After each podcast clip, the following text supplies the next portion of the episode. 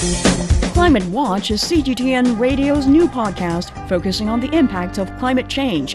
We have conversations with people on the front line about this critical issue. Listen to Climate Watch on all major podcast platforms and join us in taking action to save the planet we call home.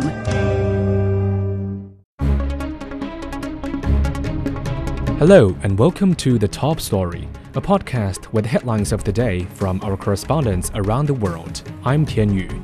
Coming up in this edition, Israel has formed a temporary coalition war cabinet to respond to the conflict with Palestine. U.S. Republicans have nominated House Majority Leader Steve Scalise for Speaker in a closed door vote. And authorities in Mexico are busy cleaning up after two tropical storms hit the country's Pacific coast.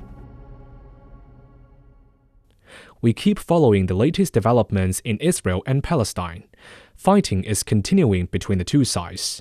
Clashes since last weekend have caused thousands of casualties on both sides.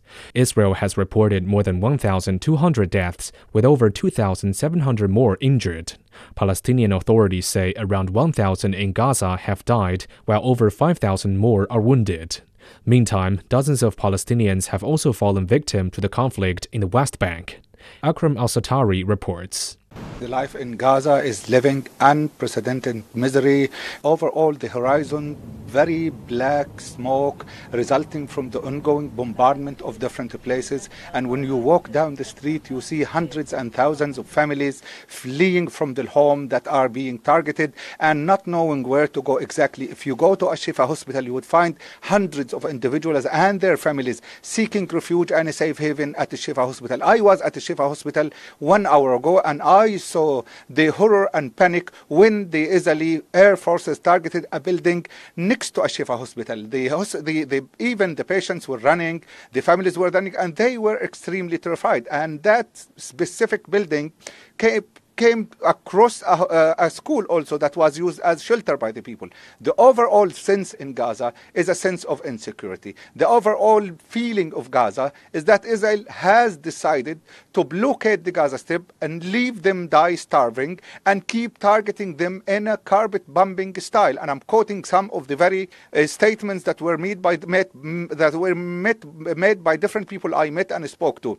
I saw girls, small girls, young girls who crying, asking about their father and mother in the street when amongst the smoke they could not recognize them, they could not find them. So the life in Gaza now is characterized by loss of personal security, by loss of sustenance, and by loss also for that sense of security. That was Akram Al Satari from Gaza. In response to the conflict, Israel is now under a so called emergency unity government with a war cabinet. John Gambro has more. Prime Minister Netanyahu stepped out on stage with former Defense Minister Benny Gantz. This is a big moment for Netanyahu, who a couple days earlier had asked for an emergency coalition government to be formed. That would give him sort of increased political backing to move forward with what appears to be a coming ground offensive in the Gaza Strip. Gantz was part of an opposition political party, and this also helps Netanyahu, who has faced criticism both at home and abroad for his efforts to change the country's judiciary, which protesters and others said could change and radically affect what they see as Israel's democracy. Now, in the last couple of days, we've also seen increased support from the West, in part of this Today we saw U.S. Secretary of State Antony Blinken board an aircraft. He's coming here to Israel. And also we've seen British Foreign Secretary James Cleverly here.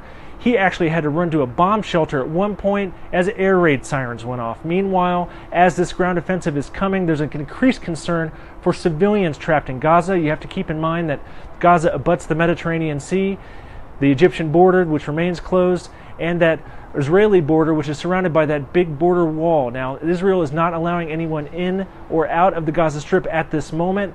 That's led activists to worry about civilians being potentially trapped in the middle between Israeli soldiers fighting Hamas militants if this ground offensive goes forward. That was John Gambro reporting from Jerusalem. Still in Asia, another magnitude 6.3 earthquake hit western Afghanistan on Wednesday. It came just days after a tremor left thousands of people dead or injured in the same region. Samari Ali Abbasin has more on this. Well, uh, the situation remains the same for the people because they are still living in fear and uh, most of the family, like you, you can say thousands of them, are living uh, under open sky in different parts of Herat city, where I'm located now. It's a place where, uh, which is 40 kilometers away from Zindajan district, which was the worst hit. I visited one of the villages, but luckily there was no fatalities because the people had already evacuated the area and they've been living uh, in a very harsh condition uh, around the village in open areas where the risk is uh, uh a little bit less. Uh, that's why the casualties are getting lower. But the search and rescue operation in many other areas like uh, Zindajan, Ghorian, and uh, other uh, districts which were the worst hit uh, still continues. The international rescue and relief groups and organizations are on the ground. Some of other are arriving, like the uh, ICRF, and they will be arriving today with a lot of relief aid. But the people inside the city has their own difficulties, like they need clean drinking water, food, shelters. I also visited a camp for the IDPs because of the fears. They are the residential people of Herat city, and they've been living in a specific uh, part uh, called uh, uh Safar, uh, Safar, and this is the area that uh, the security of the Taliban have been protecting. The people were happy about the security, but they were demanding about shelters, tents, food, and other uh, needs that they have on the ground. Also, in the hospitals, the doctors and medics still striving and struggling with those who've been wounded uh, during the earthquake, and uh, they said they're still in need of medication and other support and medical health facilities. That was Samari Abbassi on the aftermath of several earthquakes hitting Afghanistan. Turning to North America, in the United States, Republicans have nominated House Majority Leader Steve Scalise for Speaker in a closed door vote. However, it remains unclear who will eventually take the job. It's been an ongoing saga that has paralyzed the U.S. Congress ever since a minority of Republicans took the extraordinary step of ousting their own speaker.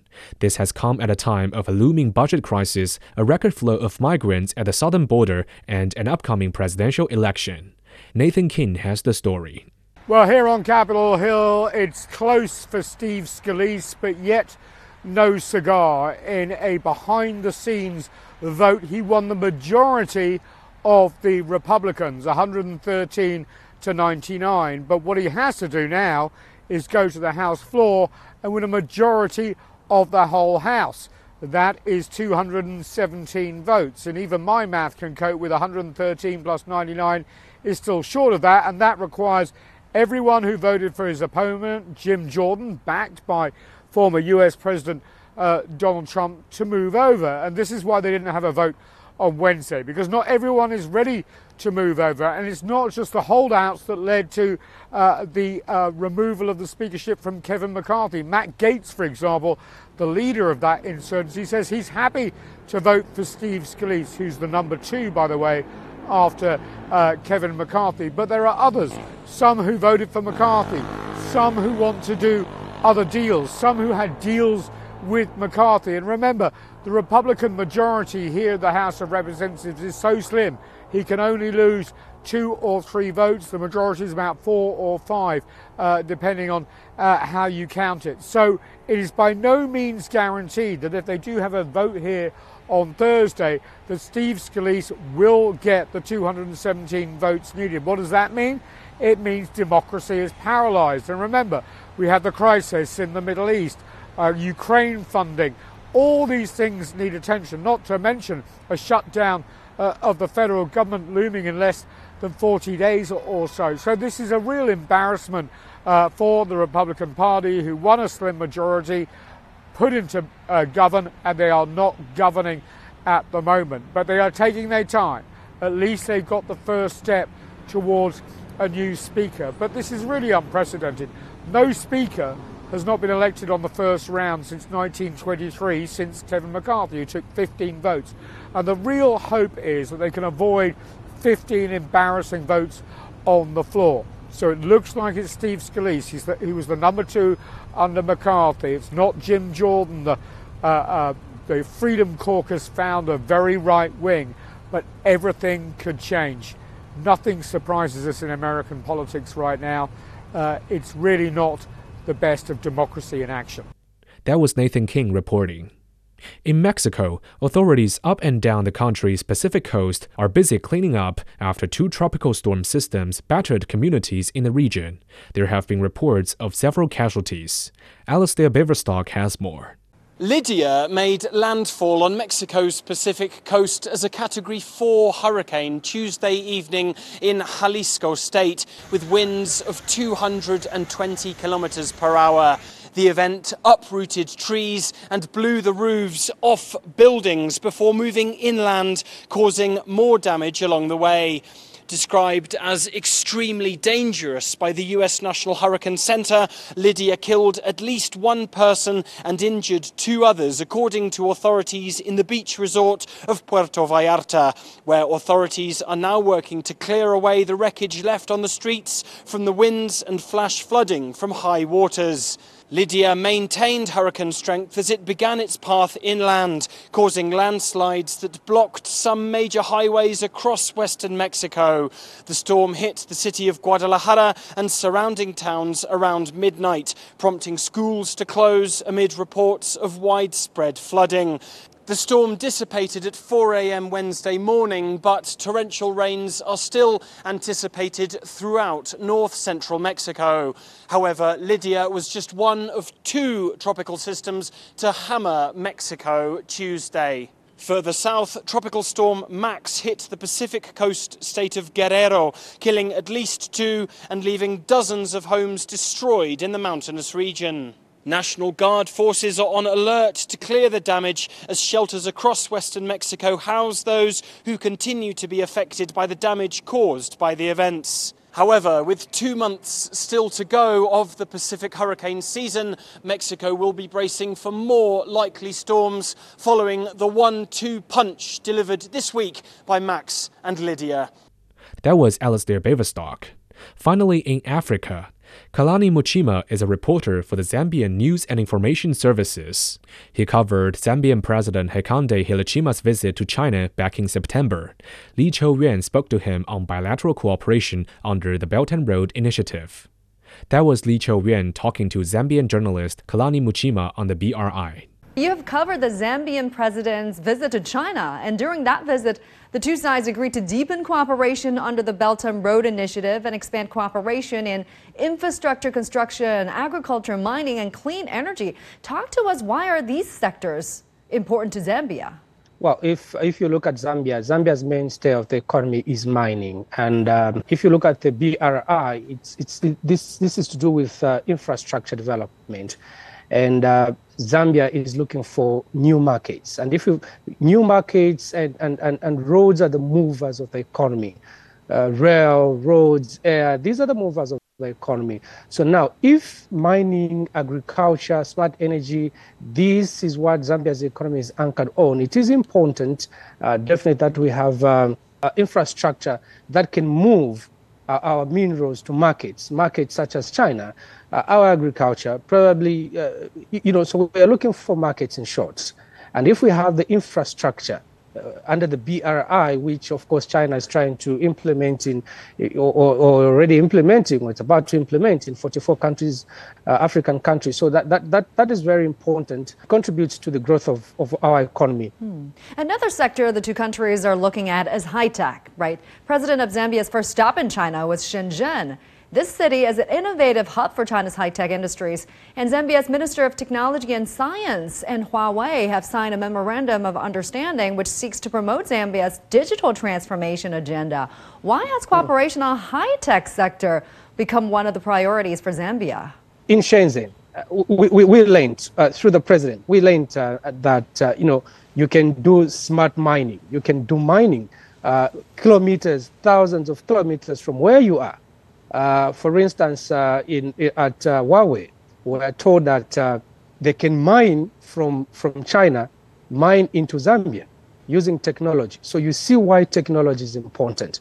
So this is how technology has become important. Everything now it's about technology. We cannot underplay the level of technology that China has, has, has, has gone into. I think the high tech technology, for instance, we went at BYD, Build Your Dream. You realize that every day that company is innovating a new innovation every day. You know, nowadays, uh, uh, uh, liquid fuels are costing uh, most of the economies. And, and for Zambia, we are trying to see how we can maximize on, uh, on electric vehicles. That's also technology. So, really, the trip by the president in Shenzhen was important. Recapping today's headlines Israel has formed a temporary coalition war cabinet to respond to the conflict with Palestine. U.S. Republicans have nominated House Majority Leader Steve Scalise for Speaker in a closed door vote. And authorities in Mexico are busy cleaning up after two tropical storms hit the country's Pacific coast. And that's it for this edition of The Top Story, a podcast that brings you world headlines every weekday. For more news in politics, business, sports, and culture, you can subscribe to The Beijing Hour, a one hour podcast news magazine program. We welcome and appreciate all ratings and reviews. I'm Tian Yu. Thank you for listening.